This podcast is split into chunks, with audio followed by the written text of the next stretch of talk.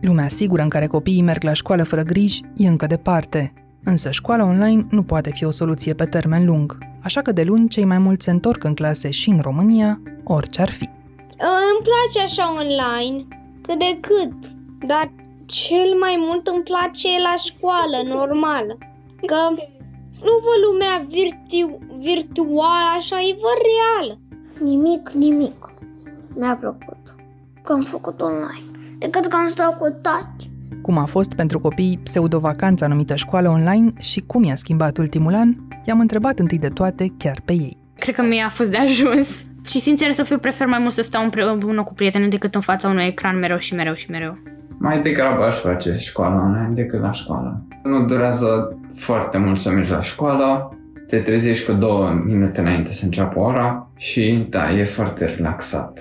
La început am fost entuziasmată, mai ales că a fost o perioadă când nu se făcea școală, atunci în martie anul trecut, când am fost anunțat că nu mai mergem deloc. Totul era mai bine până într-un anumit punct, când am început să mă simt foarte tristă, eram low din toate punctele de vedere. Dar, dincolo de cum se văd ei înșiși, schimbarea galopantă a acestor generații va contura nu peste mult timp fața României în care vom trăi cu toții ce urme lasă pandemia în educație, cum ar trebui evaluați copiii și ajutați să recupereze materia pierdută ca și jocurile din curtea școlii, ne explică azi Dragoș Iliescu. Dragoș este profesor la Facultatea de Psihologie și Științe ale Educației a Universității din București și lucrează de mai mulți ani cu instituții internaționale la celebrele teste PISA, care evaluează cât de bine știu adolescenții să aplice în viață ce învață la școală. Sunt Anca Simina și ascultați On The Record, un podcast recorder în care știrea primești o explicație. Dragoș, e această întoarcere una oarecare, ca după o lungă vacanță, sau e mai complicat decât atât? Mai nu, o să fie mult mai complicat pentru că s-au creat pattern noi de comportament și um, știm cât de greu te dezveți de un nărav. Și parțial sunt și năravuri aici. Năravul, de exemplu, de a nu face teribil de multă școală în anumite grupuri, să le zic, da? de a nu avea teribil de multe teme, de a avea teribil de mult timp liber în cazul altor grupuri, cel puțin studiile pe care noi le-am derulat în perioada asta arată că a crescut teribil de mult uh, dependența de device, da? de tabletă, de telefon, de computer, condiționat și de faptul că părinții la rândul lor au avut teribil de mult de lucru nu? și uh, o modalitate simplă de a parca copilul este de a-l parca în tabletă. Mai da? ales că acum tableta și ai scăpat. Pare da. chiar că are treabă acolo. Da, și astea sunt doar două exemple și aș putea să mai continui probabil cu 3-4 alte exemple. Deci patternuri noi de comportament care s-au creat și care au avut timp să se solidifice din cauza că nu au durat o săptămână, două săptămâni sau, hai să zic, două luni, vacanța cea mare. Și durează de un an deja. I-am întrebat chiar pe copii, copii de mai multe vârste, cam cum i-au schimbat aceste ultime luni și ne-au confirmat ceea ce ne spui ce le-a plăcut, ce au detestat la școala asta de acasă și vom vorbi despre toate aceste transformări luându-le una câte una, dar uh, hai să ascultăm deocamdată. Nu îmi place să mai stau doar online, că nu-mi place deloc online, pentru că stau cu ochii în ecran 4 ore. O să mai dăm teste și îmi plac mult testele și o să mai putem să ne jucăm sau să ne vedem așa. Școala online a luat toate chestiile drăguțe din școala normală, pentru că a luat pauze cu prietenii, a luat distracția, a luat timpul afară, a luat ora de sport amuzantă, a luat totul aproape. Ne-a lăsat doar orele. Simt că e mai bine acasă, pentru că oricum la școală știu niște colegi care se iau continuu de alți colegi. Aș vrea să o văd pe doamna, că eu doar am mai văzut-o pe Zoom. La matematică nu văd prea mult. Ne, ne dă exerciții și nu o vedem pe ea. Cert este că învățarea online i-a lăsat cu multe neajunsuri. Ce urme în mare lasă izolarea întâi în psihicul și apoi în pregătirea copiilor, dincolo de comportamentele astea care tind să rămână, cum spui? Da, sunt întrebări super importante și îmi pare bine că le-ai disjuns în felul ăsta, adică uh, care e impactul emoțional, tratat separat de impactul în performanța lor. Și lasă-mă să încep cu impactul în performanța lor, fiindcă mi-e foarte fresh în minte. Am avut astăzi mai multe ore de task force meeting într-o echipă a OECD care se uită la impactul economic pe care ar putea să-l aibă această situație. Și, sigur, noi cunoaștem în contextul educației pentru testele PISA și poate pentru fratele mai mare testele PIAC, dar cred că ne e clar tuturor că OECD da, e Organizația pentru Cooperare și Dezvoltare Economică. Le pasă de dezvoltarea economică a națiunilor și educația este doar un proxy pentru dezvoltarea lor economică viitoare. Deci îți vorbește de oportunitățile pe care le vei avea cu o piața muncii, cu competențele corecte pentru economia care va să vină peste 10, 15, 20 de ani. Bun. Deci ăsta e contextul în care OECD se uită la educație, dar în, în acest task force de care vorbeam acum, se uita în mod special la impactul probabil pe care îl va avea în bunăstarea economică a națiunilor și bunăstarea economică a acestor indivizi această perioadă de un an,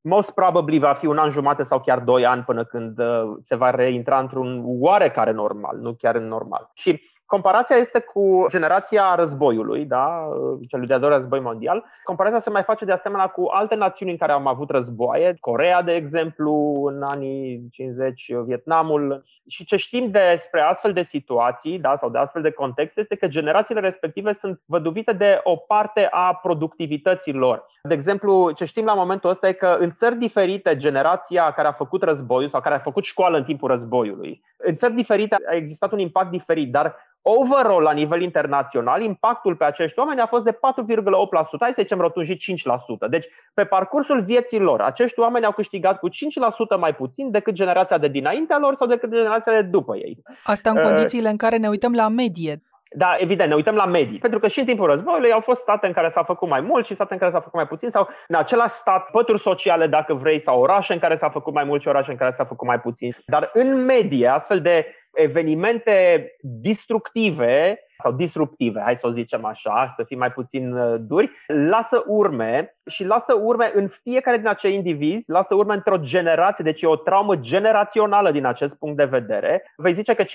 nu e teribil de mult, dar uh, dacă e 5% din lifetime income, da? deci din venitul pe viață, vei vedea că suma nu e deloc neglijabilă cu cea mai mare probabilitate, fiecare individ al acestei generații, sau în medie, hai să zic așa, indivizii în această generație, vor câștiga probabil cam cu 120-140 de mii de euro mai puțin în viața lor. Ceea ce, sigur, an de an nu e teribil de mult, dar și că se adună. Asta vorbește evident și despre PIB-ul națiunii, despre capacitatea acestei generații de a contribui la valoarea adăugată pentru națiunea lor. Deci, uh, din punctul ăsta de vedere, da, o să se repercuteze asupra productivității sau performanței. Nu știm cât de puternic, dar dacă comparăm cu perioada războiului, eu zic că 5% e destul de puternic. În educație, când tu te uiți la impactul pe care îl are, din acest punct de vedere, te uiți la impactul pe care îl are asupra timpului petrecut în învățare. Câte ore pe an, petrece un copil în învățare în mod normal în perioada asta pandemiei și în perioada războiului. Și o să vezi că este fix echivalent uh, timpul de învățare pe care îl petrece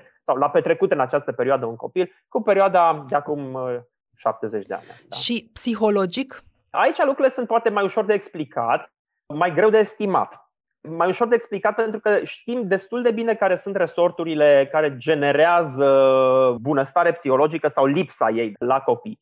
Deci acest tip de stres uh, știm cum se repercutează. Ce nu știm este de fapt care va fi impactul în metrici. Cu cât la sută vor crește afecțiunile de sănătate mentală. Și nu avem modele care să prezică foarte bine astfel de lucruri. Da? Și când vorbim aici de afecțiuni de sănătate mentală, acest tip de context generează repercusiuni în uh, anxietate, depresie, mood disorders, lucruri de genul ăsta. Deci ne așteptăm la asta, dar nu știm exact cât. 2%, 5%, 7%, habar nu avem. Asta e corelat și cu faptul că, din păcate, în uh, România nu avem la acest moment un studiu epidemiologic de sănătate mentală deloc și, în mod special, pe copii de vârstă școală nu avem deloc. Deci aș zice, în primul rând, nu știm cât de grav se va repercuta. Acum, care sunt lucrurile cu care ne vom confrunta, știm relativ bine, dar ele sunt destul de mult diferite de la o categorie de vârstă la alta. Adică noi tindem să discutăm cumva paușal, așa, populația școlară. Dar vorbim de copii de clasa 0, clasa 1, clasa 2 și în general de primary, de școala elementară, care au cu totul și cu totul alte nevoi decât gimnaziu și cu totul și cu totul alte nevoi decât uh, liceul. Deci în cel mai rău caz ar trebui să tratăm nevoile acestor trei grupe de vârstă sau grupe de clasă, dacă vreți. Primary, gimnaziu și liceu. Mergem ușor la fiecare categorie de vârstă și le da. explicăm uh, punctual atunci, dar ce vreau să stabilim până atunci e practic că nu suntem în fața unei singure generații, ci în fața oh, trei generații, cel puțin. Da, da, da, putem să le explicăm așa și nevoile sunt teribil de diferite. Nevoile pe care le ai în uh, clasele primare, asta înseamnă clasa 0, clasa 1 în mod special, aș zice chiar diferit de clasele 2, 3 și 4, cel puțin în, în zona de educație nu au putut fi satisfăcute niciun fel de pandemie. Deci m-aș aștepta acolo să ai din anumite puncte de vedere cel mai mare impact de ce? În ce înseamnă educația online? Predictorul cel mai important pentru ca un copil să beneficieze, da? să poată să țină pasul, să poată să utilizeze educația online, învățarea online, aproximativ la fel de bine ca și învățarea față în față, cel mai bun predictor așadar este autonomia în învățare, deci capacitatea copilului de a învăța în mod autonom. Nu ai o problemă de genul ăsta la un student. Studenții au fost foarte puțin impactați de situația asta. De ce? Fiindcă au capacitatea de a-și căuta informație, știu exact care e informația care le prinde bine sau nu le prinde bine, știu să-și caute documentare, să-și ia notițe, să-și facă fișe, să citească cărți, articole, etc au autonomie. Pe de o parte, autonomia e tehnologică, știu să pornească Zoom-ul, să își sune colegul, da? adică dictează cumva ritmul în care caută informații și asta nu ai deloc la clasele mici. Care n-au nici uh, măcar pe cont pe numele lor, că dacă îi descoperă Google eh, că n-au 18 exact. ani, trebuie să împrumute contul părinților și chiar sunt afectați așa de faptul că n-au o identitate acolo pe Zoom. Exact, exact, da, da, asta e foarte adevărat. În al doilea rând, evident, autonomia asta este și cognitivă. Nu au uh, suficient de multe deprinderi metacognitive pentru a monitoriza ce știu și ce nu știu și a înțelege faptul că nu știu de suficient de mult într-un anumit domeniu și că trebuie să facă follow-up. Online-ul îți aduce teribil de multă complexitate. E o deprindere cognitivă, aceea de a trece printr-o sită acea complexitate și de a-ți alege ceea ce e potrivit pentru tine în momentul în care ai nevoie de un anumit lucru. Transmiterea de valori e de asemenea teribil de importantă. Nu e o întâmplare faptul că în clasele 0-4 ai o învățătoare și nu 20 de profesori. E mama lor de la școală. Relația pe care o leagă acești copii cu învățătoare e, e teribil de personală și foarte intimă și nu au putut să lege aceste relații. Am mai puțin prieteni pentru că nu am putut să socializez. Doar că un prieten poate face cât doi prieteni dacă ai ceva în comun sau îți face să vorbești cu el. Nu, nu ne-am mai întâlnit. Că e ăsta COVID-19 și noi suntem doar copii. Am păstrat legătura cu ei prin uh, Zoom din când în când, Discord și WhatsApp online am reușit să găsim tot felul de jocuri unde puteam să ne jucăm cu toții. Da, ne-am jucat online, nu fizic. Deci ei sunt văduviți din acest punct de vedere. Nu uita că e momentul principal în care ei intră ca învățăcei, independenți în comunitate, nu e grădiniță, e școală deja, deci are și o componentă de dezvoltare socială alergatul pe holuri și evit cuvântul, evident că e vorba de bullying aici, și da, inclusiv agresivitatea punctuală pe care o ai uneori, nu, nu vorbesc de bătutul în curtea școlii, da, toate lucrurile prin care treci în interacțiunea cu alți copii și cu adulți, într-un context în care ți-ai luat zborul de lângă părinte, într-o oarecare măsură. Toate lucrurile astea sunt importante, te formează pentru viață. Îți arată care sunt limitele, îți arată ce se poate și ce nu se poate. În raport cu ceilalți, da, deci, nu doar acasă, acolo unde totul se poate, de obicei. Acolo unde totul se poate, ca acum. Da? Deci, din această perspectivă, eu cred că e o tară și mă aștept la un decalaj din acest punct de vedere, din păcate. Așadar, avem în față trei generații de copii care s-au transformat rapid cât noi adulții lucram cu căștile pe urechi din camera alăturată. Putem alege să-i lăsăm dimineața la școală și să credem că mare lucru nu s-a schimbat pentru ei, sau să ne uităm mai atent la copiii noștri ca să putem schimba școala după nevoile lor. Cum anume, vă spunem în câteva clipe. Rămâneți cu noi! Aqua Carpatica din România, patria apelor minerale. Ne-am întors. Dragoș, îmi spuneai uh, la începutul discuției că s-au creat destule năravuri de felul ăsta, de la dependența de ecran până la obișnuința de a face mai puține teme, de exemplu, sau de a te concentra cu mai mare dificultate. Și dacă e să privim din perspectiva copiilor, uh, timpul acesta dilatat în fața ecranului nu poate fi decât un câștig uriaș. Fac temele, după la tabletă, nu, fac temele, poate un pic de citit câteodată și la tabletă și seara citesc mult. Ăștia copii ăștia vorbeau despre jocuri și se jucau în pauze. Ca atâta știu să fac. Nu chiar toți, dar după ce terminau școala, stăteau pe limbi și se jucau. Stăteau pe limbi și se jucau. Aș joc Roblox pentru că mă simțeam bine acolo. Avatarul acela făcea lucruri pe care nu puteam să le fac. Copiii știu despre Roblox și pot să vorbesc cu ei prin intermediul lui Roblox. Dar, din perspectiva noastră ca adulți, putem spune că aceste generații comunică digital neapărat mai bine acum sau ne amăgim cu asta? Da, evident că lor le place, adică e cel mai grozav lucru care se putea întâmpla. Wow, mi-au dat drumul la, cum era, ca mistreț un porumb. Uh, brusc am liber și Într-adevăr și părinți care erau relativ stricți, că asta vedem din niște sondaje pe care le-am făcut, uh, în perioada asta au devenit mult mai um, libertini din punctul ăsta de vedere. Ce faci cu copilul în perioada asta? Ah, da, îi dai drumul o oră în plus, două ore în plus, trei ore în plus la tabletă și s-a ajuns la de cinci ori mai mult în medie decât era înainte. Au săracii, mai ales copiii mici, au 4-5 ore, aia mai mari au 6 ore de screen time la școală peste care mai dai tu două ore de screen time, peste care mai au ei încă două ore de screen time de făcut zoom cu prietenii și uite așa, de fapt, ei stau săraci în loc de acel două ore de acum un an, stau acum 10 ore. Și eu zic săracii, fiindcă știu care sunt repercusiunile, ei se bucură însă. Asta înseamnă că sunt ei mai buni în relație cu tehnologia? Răspunsul meu este categoric nu fiindcă digitalizarea asta forțată în acest context e una de suprafață. Când vorbești de faptul că cineva este literat din punct de vedere digital, poate unii înțeleg că știi să dai drumul la tabletă da? și știi să dai un search pe Google și să te uiți la YouTube pe primul film care ți apare acolo. Și poate alții înțeleg altceva, dar de principiu ce înțelegem la momentul ăsta prin competențe digitale este relativ complex și nu ține doar de interacțiunea asta bleagă mai degrabă așa și de suprafață cu o tabletă sau un telefon mobil.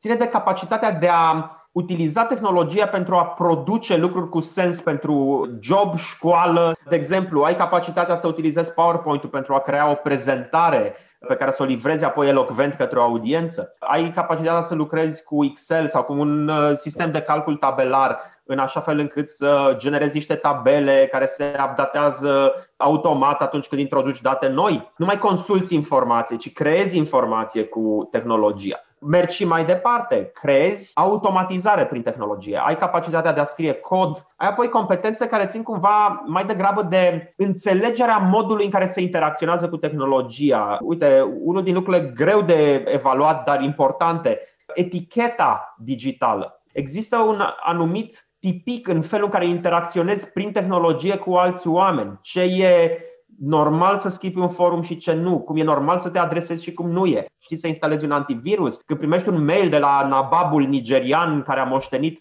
90 de milioane și trebuie să dai click pe un zip file să-l deschizi, faci asta? Toate sunt componente ale literației digitale. Ne întoarcem înapoi, zicem, știm copiii noștri care au învățat în această perioadă să pornească Zoom-ul și poate încă alte câteva lucruri așa de suprafață, să interacționeze mai profund cu tehnologia? Probabil că nu. E o situație fericită din perspectiva următoare. Toți au fost aruncați în apă și cine nu s-a necat a învățat să noate. Deci, din acest punct de vedere, e fericit. Adică ai avut o digitalizare forțată care a ars etape în același timp pentru că n-au primit training formal pe alte aspecte decât pornitul, opritul unui sistem de mediere doar da, a interacțiunii, nu au deprins acele alte deprinderi, care sunt de fapt deprinderi digitale. Am vorbit până acum de consecințele izolării și ale învățării la distanță asupra fiecărei generații, dar n-am spus nimic despre decalajele dintre copiii de aceeași vârstă, care lunile acestea s-au accentuat. Din studiile tale, din datele de până acum, ce inechități majore ne lasă în educație acest prim an de pandemie? Oh, nu mai țin minte, în secretul lui Bacchus, Jean Constantin cred că zicea, tovarășe Maior, cuvintele acestea ne doare. Cuvântul care mă doare pe mine în mod special acum este inechitate. România este țara inechităților și asta ți arată, de fapt, studiile serioase care se realizează în România. Ai studii de genul PISA al OECD, TIMESS, PIRLS ale IEA, alte studii de același calibru în care n-ai cum să ascunzi aceste lucruri și ce vezi acolo este un ecart incredibil bazat pe statutul socioeconomic. Statutul socioeconomic e o variabilă compozită care se uită la venituri, ocupații, alte lucruri de genul ăsta, dar poți să-l simplifici, e un proxy excelent pentru afluența familiei. Cât de înstărită e o familie. Și simplu fapt că te naști într-o familie lipsită de resurse e un blestem pe care îl car după tine toată viața. Că pleci de la nimic și de multe ori nu ajungi nicăieri. Din cauza că nu neapărat că națiunea ar ignora acea pătură, a societății, cât mai degrabă pentru că ministerul este tern față de toate școlile. Dar evident, când ai școli în orașe mai mari, în cartiere mai bune, în care învață copiii unor familii mai bune, în mod uh, interesant, acolo atragi profesori mai buni, în mod interesant, acolo atragi resurse mai multe, multe vin din buzunarele părinților sau din alte relații pe care părinții le au, dar în cele din urmă acea școală e un mediu de învățare mai bun decât alte școli care nu pescuiesc în același tip de baltă. Ei, ce ți arată PISA e că ecartul ăsta este incredibil de mare diferența bazată pe statut socioeconomic da, între cei de sus și cei de jos este de 109 puncte, ceea ce înseamnă de două ori mai mult decât abaterea standard a scalei pe care se măsoară copiii din București, în medie, nu au niciun fel de decalaj față de copiii din Berlin sau din Madrid. Suntem cu educația așa cum o înjurăm noi, dar suntem cu educația la nivelul oricărei alte capitale europene în București. Scorul în comunitățile dezavantajate este cu 109 puncte sub București și asta înseamnă cu 3 puncte deasupra scorului mediu al Zimbabwe. Deci atât de gravă e situația. Ca să mai dau un exemplu, pe 8 decembrie acum noi am dat publicității, când zic noi, zic aici Facultatea de Psihologie și Științele Educației din cadrul Universității din București, am dat publicității rezultatele TMSS 2019. TMSS este un studiu axat specific pe matematică și științe, pe care le investigează mult mai profund decât face PISA acest lucru. Și ce arată TMSS este că avem un procent de analfabetism funcțional în matematică, a numerație se numește asta, de 22%. Cu alte cuvinte, 22%, un sfert aș zice prin rotunjire, o cincime dacă vrei să fii mai blând. Din copiii României nu reușesc să înțeleagă o tabelă simplă sau informație numerică referitor la o problemă de viață cotidiană pe care ar trebui să o utilizeze apoi pentru a rezolva respectiva problemă de viață cotidiană. Și probleme absolut simple, frazate în limbaj cotidian, nu uh, formule integrale sau alte lucruri de genul ăsta. Da? Deci lucruri simple. 22% e foarte mult. Media europeană este de 8-9%. Sigur că noi putem să spunem trebuie să ducem educația tuturor mai sus, dar chiar dacă nivelul celor care nu sunt iliterați rămâne tot acolo, dacă noi luăm din acei 22% și urcăm 13% din copii îi ducem în categoria de literație și ajungem cu volumul de populație școlară care e analfabetă numeric, funcțional, din punct de vedere numeric. Ajungem la media europeană. România nu se mai plasează ultima în Uniunea Europeană, se plasează puțin peste media europeană. Problema masivă a națiunii române acum sunt acești copii rămași în urmă. Și copiii ăștia au zero oportunități. Nu există niciun lucru în viața cotidiană pe care să-l poți da pe mână acestui om și să iasă ceva cu sens din el. Asta arată inechitatea. Dacă te-ai născut în Norvegia, dintr-o familie bogată, Norvegia fiind din toată Europa, țara cu cea mai mică inechitate, dar practic zero inechitate zero diferențe de rezultate școlare în funcție de cât de bogați sunt părinții tăi. Și dacă te naști în Norvegia, este irelevant dacă te naști într-o familie bogată sau o familie săracă, nu există școli mai speciale decât altele. Și asta înseamnă că pleacă în viață de la exact același nivel, au de alergat aceeași distanță. E, ăla e momentul din care meritul personal o să facă diferența.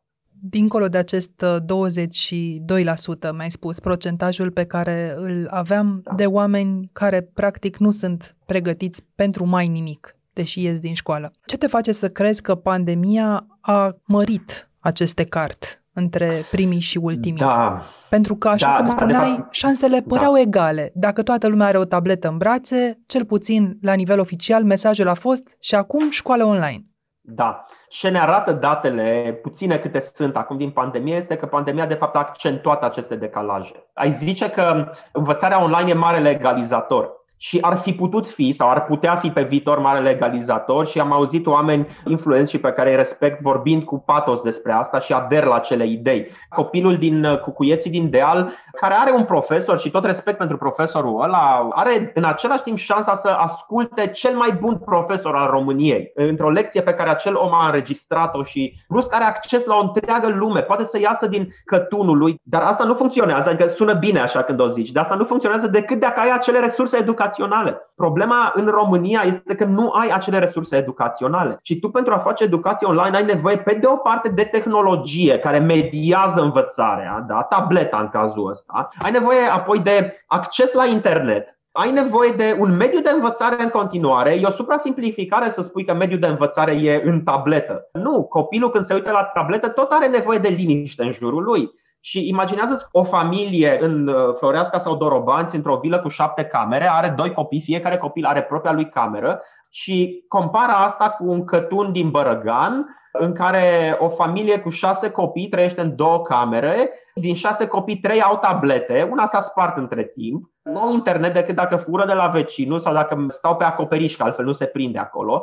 Freaking unbelievable! Și ai apoi nevoie de resurse educaționale. Și sigur, ai putea spune, găsești totul pe internet. Sigur, asta spui tu și cu mine și asta spun copiii de liceu care vorbesc rezonabil de bine engleza, fiindcă găsești totul pe internet în limba engleză. Dar uh, facem educație în România, în limba română, pentru copii care în cea mai mare parte a lor, chiar dacă învață limbi străine, nu sunt neapărat fluenți. Și o parte din ei nici nu înțeleg, de fapt, nu vorbim de fluență, vorbim de faptul că nu știu engleză deloc. Ceea ce înseamnă că educația digitală n-a fost mare legalizator, pentru că în continuare tehnologia a mediat, de fapt, învățarea cu aceiași profesori cu care ei lucrau în mod normal. Deci, cei care aveau profesori buni lucrau cu profesori buni și cei care aveau profesori mai slabi au lucrat cu profesori mai slabi. Înțelegi, dezavantajul, dar ecartul dintre aceste două categorii este și mai mare la momentul ăsta. Adăugăm aici și faptul că școlile private au avut regimul de after school de care s-au uh, putut uh, folosi la un moment dat ca să deschidă școala măcar câteva ore pentru copiii mici și să aibă relația continuă profesor-elev și avem, iată, motive în plus să mergem spre următorul subiect, și anume educația remedială. Nu pentru acești copii favorizați material, ci mai ales pentru ceilalți. Cum se poate face educația asta remedială de care se tot vorbește, cât să aibă sens și ca să-i aducă la un nivel cât de cât apropiat de pregătire unii de alții? Da. Eu cred foarte mult în educația remedială. Acum mi-e teamă că la noi e o etichetă pentru altceva. Se zice pe la noi prin România suntem prea săraci să ne cumpărăm lucruri ieftine. Logica asta este că în educație suntem cam la același nivel. Suntem prea săraci să mai aruncăm banii pe prostii. Cred că dacă ar fi să tragi un singur glonț, acel silver bullet, acel glonț de argint pe care îl tragi, unul singur, da? Sigur, sunt multe lucruri de făcut și e bine să le facem pe toate. Dacă ar fi un lucru să faci, aș paria oricând pe scoaterea acelui 22% sau conform PISA 42% de analfabetism funcțional, aș paria oricând pe scoaterea acelui volum imens de copii de analfabetism în zona de alfabetizare, chiar și minimală. Deci ăsta ar fi pariul meu. Și acolo targetează educația remedială. Ce am văzut însă ca practică este că profesorul care este plătit pentru educație remedială face educație cum făcea el de obicei în continuare cu toată clasa. Ore suplimentare. Ore suplimentare pentru toată clasa, da? Deci el predă în continuare mai departe, cum știe el că predă și ce se întâmplă în perioada asta, și am văzut deja discuții despre asta, prin radio șanse, evident, nu prea le văd în media, este că profesorul vede în această educație remedială o oportunitate pentru a preda ceea ce nu s-a predat online. Adică, dragilor, dacă tot ne întâlnim, uite, ne întâlnim aici și predau lecția pe care în online n-am predat-o cum trebuie sau n-ați înțeles-o cum trebuie sau n-am făcut-o deloc și este un remediu la ce am pierdut noi până acum. Ce înseamnă educație remedială e cu totul altceva este un remediu pentru cei care sunt în iliterație și aduci într-o zonă minimal funcțională, dar funcțională. Să zicem că iei competența la matematică și o pui pe o scală de la 0 la 100 și să zicem că la 10 este iliterația, nu te descurci deloc dacă ai un scor de 7 sau de 8, ești praf complet și ai și copii care au 90 sau 95. Educația remedială nu e pentru copilul cu 95, care da, ar fi putut avea 100 dacă s-ar fi făcut pe bună școală. Sigur, îi datorez și lui atenția ta, dar educația remedială nu pentru el este. E pentru copilul ăla care la 5, 6, 7, 2, 0, pe care vrei să-l duci la 11, da? la puțin peste 10. Și nu cred că există niciun singur lucru de sine stătător care să aibă mai mare impact pe educația națiunii române, precum va avea, dacă vom face ca lumea educația remedială, intervențiile în iliterație, în analfabetismul funcțional.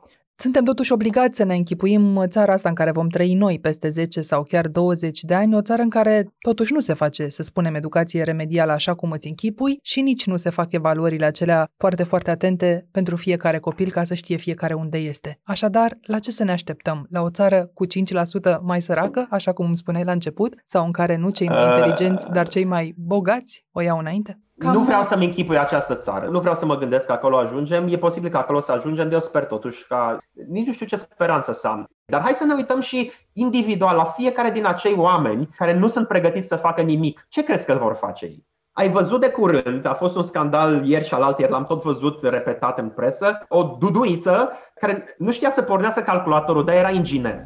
Bun, la operare, știți să lucrați pe calculator? Uh, da. Ce știți să lucrați? Uh, PDT, uh, n-am mai lucrat de mult, am lucrat în timpul facultății.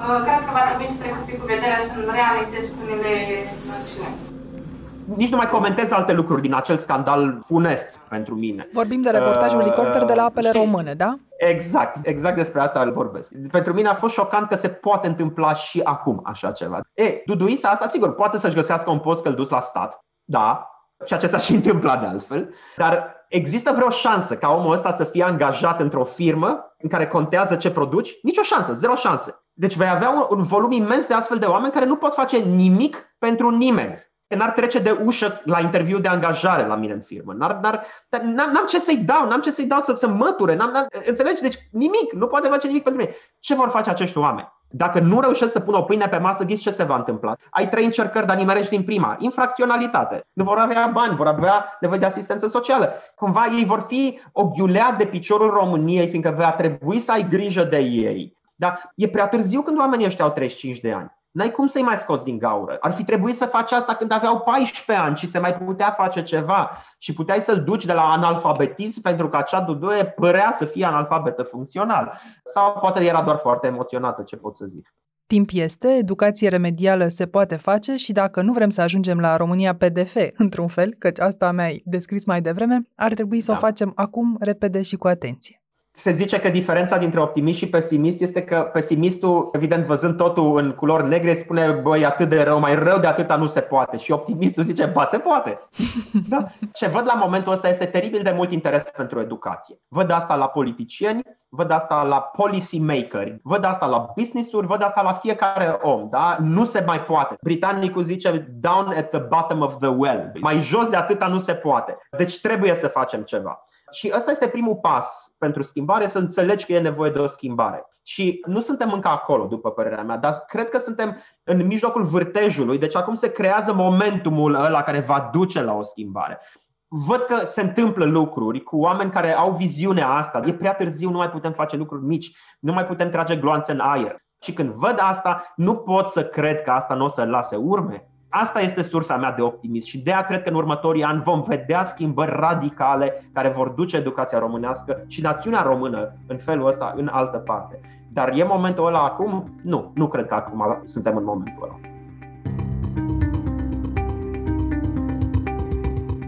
Ați ascultat On The Record, un podcast săptămânal produs de Recorder și susținut de Banca Transilvania. Ne găsiți pe canalul dedicat de YouTube pe Apple Podcast, pe Spotify sau pe orice aplicație de podcast pe care o folosiți. Ca să nu ratați niciun episod viitor, nu uitați să dați subscribe. Vă recomandăm să ascultați și podcastul BT Talks, disponibil pe bancatransilvania.ro podcast. On the Record are ca editori pe Cristian Delcea și pe Mihai Voina. Eu sunt Anca Simina, ne reauzim vineri.